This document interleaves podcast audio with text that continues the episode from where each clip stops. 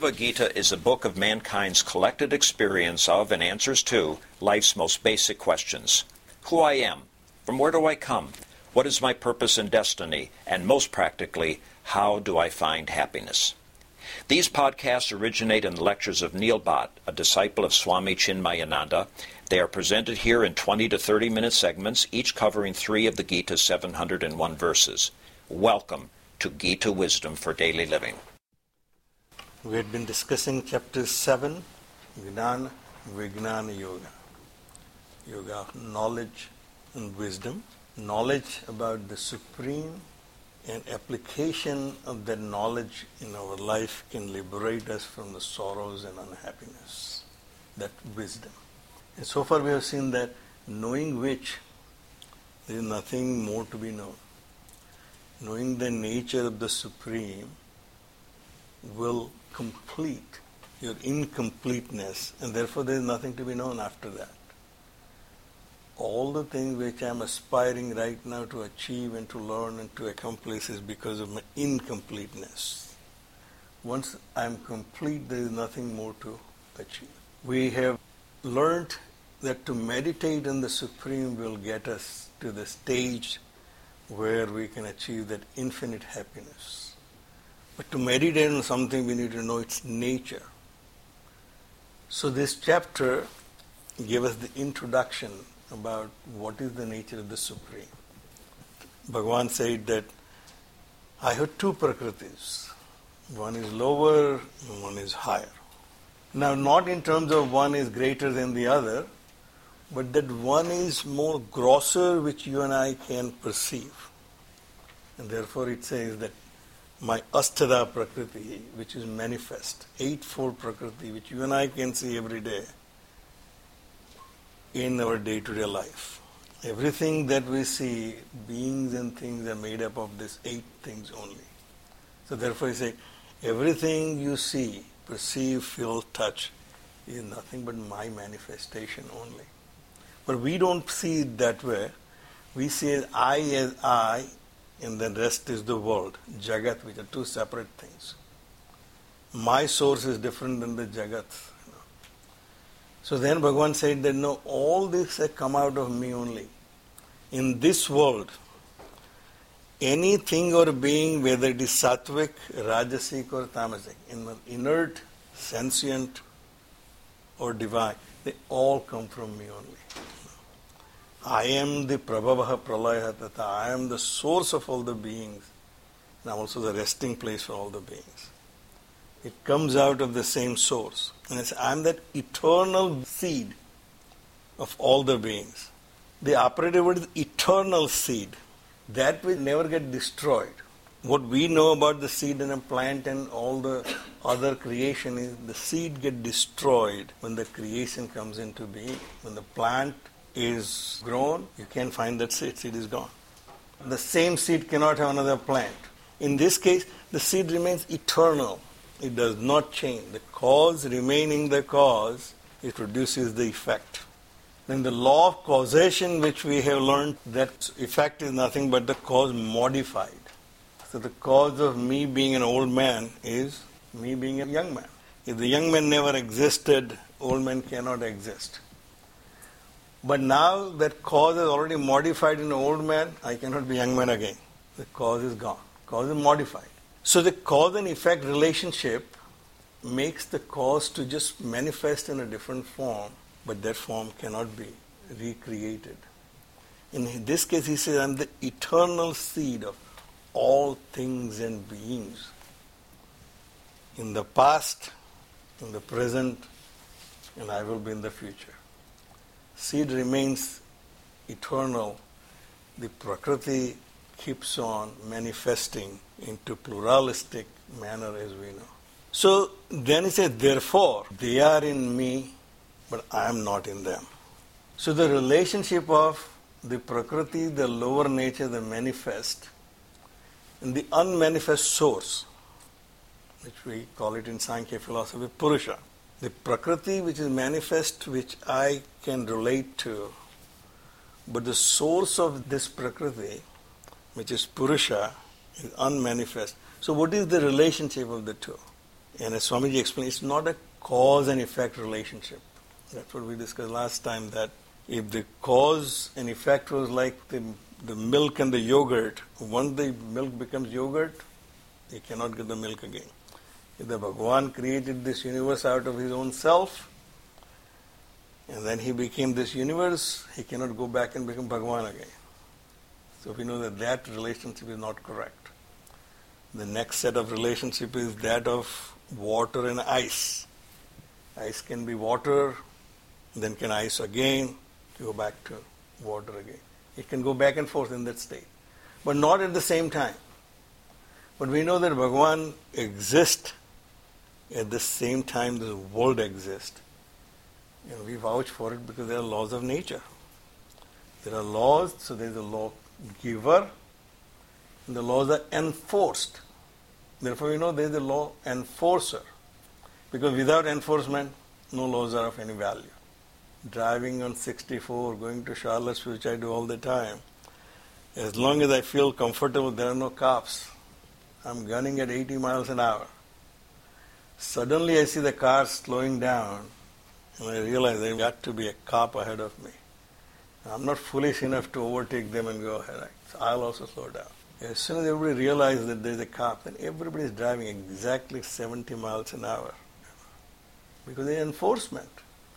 So if the laws are enforced in this universe without any exception, the inference is there is a law enforcer.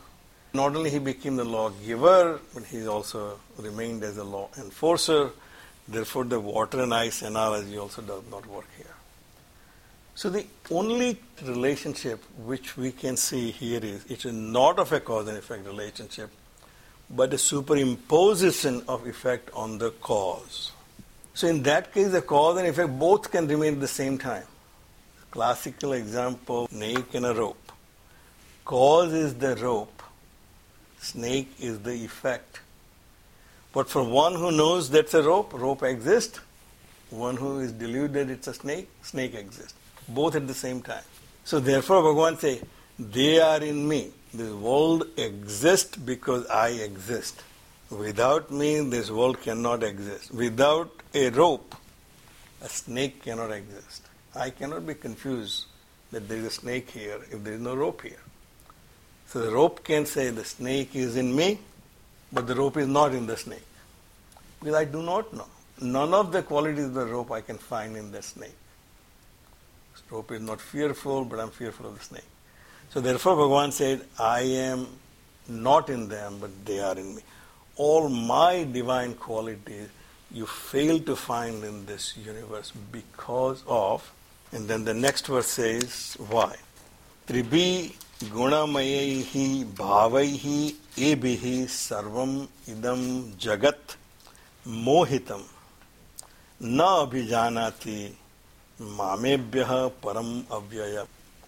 Bye this three गुणास् of this प्रकृति सर्व इदम जगत the entire जगत is मोहितम is deluded so we see the thing which is not real real one am a dream state the dream is very real because it has all the qualities of the real world which I experience in wake.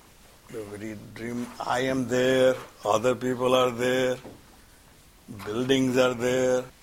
So I get confused by the very nature of the dream. The dream has all these qualities. So Bhagavan said, all the people, all the beings in this world, the entire Jagat is confused by the three gunas of the Prakriti. Na abhijanat, and they do not know. Mama ebhya param avyam, that I am something other than what we see. Is param, is higher and immutable. The world we know is mortal. Everything comes into existence at one point of time and will be destroyed at another period of time. Even the entire universe, as we know from our science perspective, came into existence at one point of time, will be destroyed at some other point of time. But it's that which is the cause of this creation that is much different than the creation itself, and that is avyayam, immutable. That is my real nature. Daivihi esha gunamayi mama maya duratyaya. He makes his own confession that I'm not blaming you. It's not your fault. Then my divine maya, divine anything, it comes from the divinity, from the supreme himself. This maya has come out. The very word maya indicates what it is. Ma ya, ya ma. That which is not, but appears to be that is maya. This world does not exist as we perceive, but we see it very real. Hologram, when we see it, it looks so real. The very first time I seen hologram was at Epcot Center back in 1985, and one and only time I visited Epcot Center. They used to have a demonstration that you see from the top, and this lady jumping around computers and making presentation. Hologram of a lady so real that you really think, how is that happen? And she's talking to you, she's making a presentation. But we know there is not a real lady. Luckily, there was in a different size, in a smaller size. If it was a real size, we probably will be really confused. You know. So, even though all the qualities of a real person is there, but I know it's an illusion for me. That illusion is created by whoever is the illusion maker, his own Maya. He can create this illusion. David Copperfield, he makes the Statue of Liberty vanish. And we see it very real. And we also, how, how can that happen? Meaning at the same time it's an illusion because United States Army is not after him. FBI and CIA and police is not after him. Everybody is enjoying. You know, it's illusion. But one who is not aware that this is an illusion, he will see it as real. So he says, Devihi esa gunamayi mama maya duratyaya. This maya has gunas. And therefore it is very difficult for anybody to cross over. If the Maya did not have the sattva, rajas, and tamas, it cannot create the reality as we see it. We see things and beings in three states. One, it is inert. It stays in time and space in one state which I can perceive. If it doesn't stay in that state, we obviously can't perceive. So you need some inertia. So the thing remain in its state for me to perceive. The tamas. Then there we see activity, rajas, and then we see awareness. So these three gunas create this permutation combinations of things and beings. And we see this world very real. So we can go beyond that perception. If somebody says this matter is not solid, because let me tell you from my quantum physics knowledge that there is no solid matter in an atom. And therefore, Neil, if I hit you with a stick, you are not going to get hurt. I said, no, no, I know very well this stick is going to hurt me because it's real, it's solid. The very fact that that atom feels so real, so solid, creates the world of matter. Duratya is very difficult to cross over. To visualize atom with nothing but space in it, no solid matter that we can find, is very difficult even though after you learn physics all throughout your college days. Mama eva e prapadyante mayam etam tarantite. Only the one who take refuge in me, he come to cross over this illusion. All my problems are because of the relative relationship I have with this world. If I have no competition, then I really won't be worried about. I have interviews every Wednesday, or the next about four Wednesdays. So my entire time I'm just worried about what I'm going to do, how I'm going to present, because of competitions. There are five other people who are probably as capable or more capable than me. If I was the only one selected, say, Neil, can you come down, negotiate the contract? Wonderful, right? But because of this relationship I have, relative relationship with this world, I'm constantly competing with this world outside, that I have these sorrows and unhappiness. And therefore, I consider me to be completely separate than all other beings. But we are learning that all other things and beings are nothing but his own manifestation. If I can focus my mind on that idea and get that in core of my being, then I will see the world very differently. Well, children, I obviously give Medha's example all the time. Medha gets hurt by her own hand. Uh, my hand hurt, my eye. It's okay, we're going to punish your hand. And she will be very happy punishing her own hand. Now she feels good. The hand is punished because hand hurt the eye. As an adult, I know that I cannot punish my teeth when my teeth bite my tongue. Teeth is me, tongue is me. I pervade all throughout.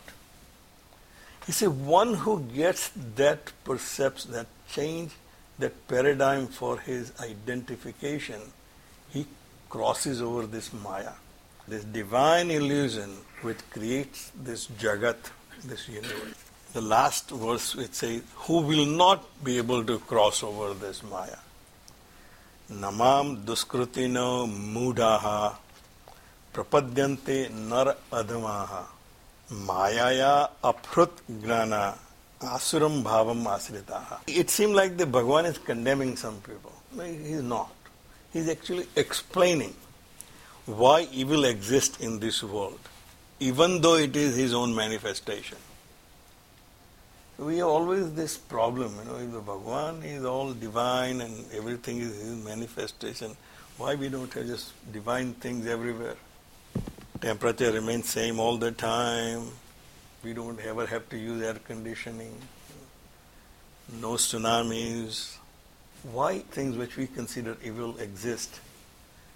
At least in the human race, why do we see evil? Namam duskritino mudaha prapadyante nar adamaha. Those who are not evolved to the higher level. Adamaha, not that they're condemning that you are not good people. They are in the ladder of their evolution at the lowest rung of it. They still have more animalistic nature. Therefore, their mayaya aphrut gnanaha, their knowledge about their divinity is taken away by their evil acts and their delusion about their own sense. So, asuram bhavam asritaha, they take refuge in the ways of the devil. Ways of the devil, ways associated with this grosser world where I'm more materialistic. I think my happiness will come from more and more material gain I will have. More and more I can feed my senses, then I'll be happier. Because my incapability to understand that my happiness lies in rising above demands of the senses, not to just feed them. So therefore I say these people cannot recognize the divinity and they cannot cross over this divine illusion. We'll stop right here. ॐ सर्वे भवन्तु सुखिनः सर्वे सन्तु निरामयाः सर्वे भद्राणि पश्यन्तु मा कश्चित् दुःखभाग् भवेत् Om शांति शांति शांति हरि ओ श्री गुरुभ्यो नमः हरि ओम